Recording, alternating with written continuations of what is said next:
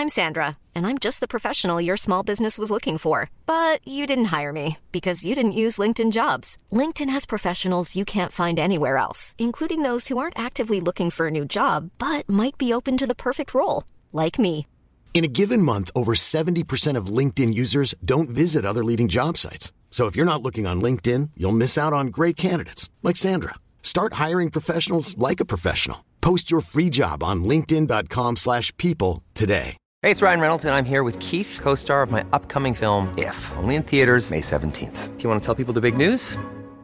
All right, I'll do it. Sign up now and you'll get unlimited for $15 a month in six months of Paramount Plus Essential Plan on us. Mintmobile.com slash switch. Upfront payment of $45 equivalent to $15 per month. Unlimited over 40 gigabytes per month. Face lower speeds. Videos at 480p. Active Mint customers by 531.24 get six months of Paramount Plus Essential Plan. Auto renews after six months. Offer ends May 31st, 2024. Separate Paramount Plus registration required. Terms and conditions apply if rated PG.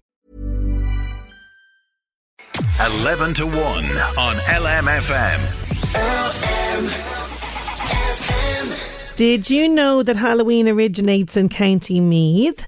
Known as the Festival of Samhain, it began at Tlachtga in Athboy, and this year Púca, an iconic festival celebrating the origin of Halloween, returns with a week of breathtaking nights of lights, spectacles, music, food, ghost stories, and much more happening in Slane, Athboy, Drogheda, and Trim. That's from October 23rd to the 31st. Joining me now to tell us more about it is Kira O'Connell. She's creative producer of the festival. How you doing, Kira? Good. How are you? I am great. And, you know, it's great to see this festival coming back because it was so, so popular here in this local area. But, you know, to learn that Halloween originated on our doorstep in County Meath is quite special. And this festival, you know, uh, would have been celebrated hundreds of years ago at Tlachtga. What do we know about Tlachtga and the origin of Halloween? What, what, what can you tell me about this? So I think that like um, it originated in Athboy, or it's one of the places um, that other people are claiming it, but we want to bring it back home to Ireland um, and bring it back to its rightful home as we'd see it. So uh, at the Hill of Ward in Athboy, and we're going to have a, a one-off experience with Dr. Kieran Kravnak, um, who's going to be doing tours there during the Halloween week for family. Um, we can't wait to get on board. She's going to bring people up to the site where it's said to have originated, and we believe it has.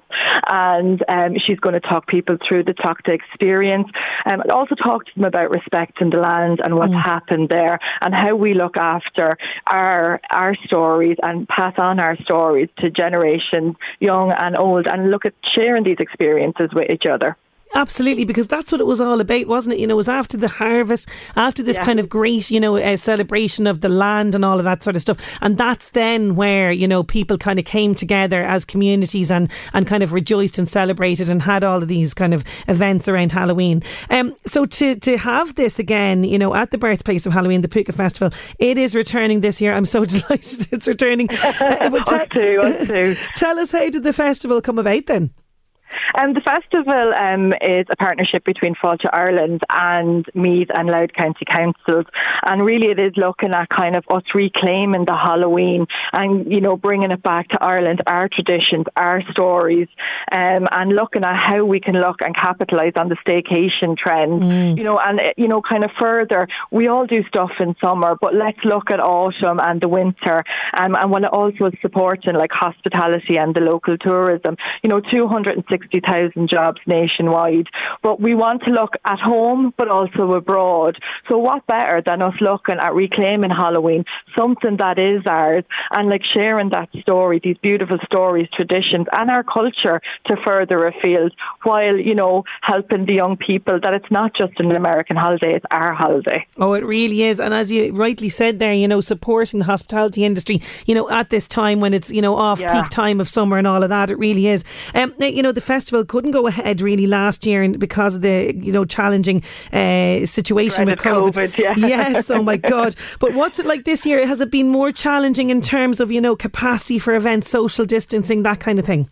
Well, I think that like the challenges arose around when we started the plans a number of months ago, so our hands were kind of bound around what we around what we could offer.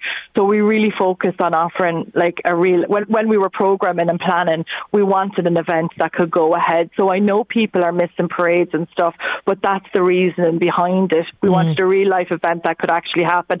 Things have changed over the time, um, and we're looking at an extended offering from three days in 2019 to a full nine day program this year with the tours, uh, with the spectacle, the light um, and art spectacle that we're having at Slane. Slane Illuminates for the first time ever. There's going to be live projection mapping on the front of Slane Castle. We have commissioned new works um, from Irish artists that will be debuted over the Halloween weekend. We have um, the live light show in Trim. We have music. We have comedy. We really have looked at providing something from for everyone um, and looking at expanding our offering from for this year 2021 and to grow that going into the future to get a good you know uh, base this year of an offering that's just going to grow and grow and grow and oh, that's no, just going to become more attractive each year as we grow. It really is. And, you know, as you say, they're growing from the three days to, to over nine days, which is great. And in person events, can we just say? Because look, we know that you know the online stuff has saved us in the last little while, but it's great to have in person things. Let's get oh, let's get back to real life yes, events. Let's get life. out there and meet each other again.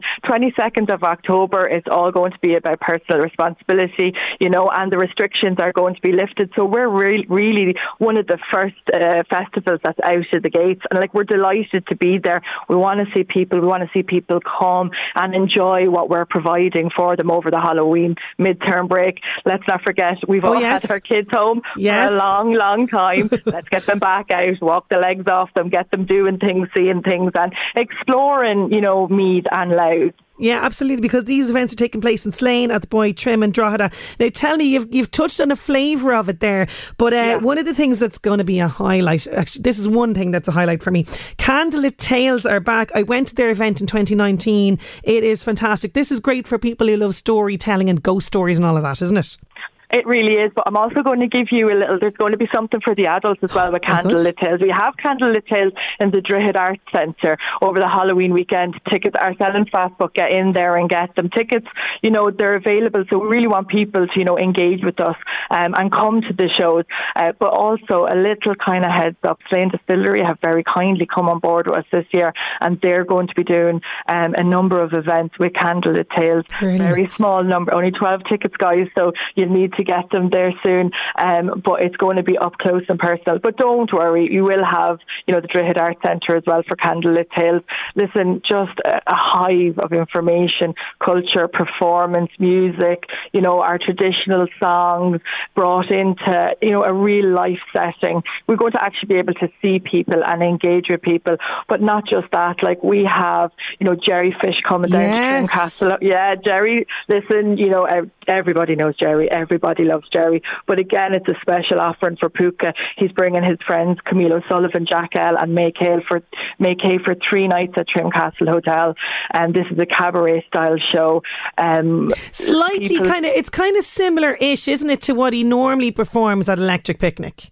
Yeah, it is. Yeah. Like I think you know Jerry kind of feels that he didn't, you know, unfortunately Electric Picnic yeah. didn't go ahead this year, but like this is going to be the opportunity to get in and, and enjoy that atmosphere. You know, see people again, talk to people again, and enjoy what I think we've all been really missing. I know some people, um, you know, probably are apprehensive about getting back out there, but we're going to have to take these tentative steps yeah. to get back out, get the events um, industry back on its feet. Yes, really and truly. And as you said, you know, it is going to be down to kind of personal responsibility. But like you said, you know, there will be the guidelines in place for a lot of these events. Absolutely. And Please tickets. be assured that this is a safe event for people. These are safe events, well managed events um, for people to come to. Absolutely. Tickets are on sale now, I believe, on pukafestival.com. That's the best place for people to get them, yes? Yeah, absolutely. Go there. You'll see the full array of what we're offering. Um, also, like there's going to be food trails for people to engage in, and uh, we have our very own cocktail called the Púca Ooh. Punch that you're going to be able to avail of. I haven't even now. You'd think I would get a taste, but I haven't even had a taste yet. But I'm really looking forward to it. But look, that's going to be in Meath and Louth. Get out there, support our industries, and like this is just going to be such a fun festival that's immersed in our culture. It really is. It's, it's a fantastic lineup. I was on the pukafestival.com uh, website this morning. It's a fantastic lineup there for everybody, young and old, as we mentioned. I've no doubt uh-huh. it's going to be a great success this year. Thank you so much, Kira, for joining us on the show. And thanks for having me. Not at all. Púca Festival runs from the 23rd to the 31st of October. Full details of tickets and events can be found on pukafestival.com.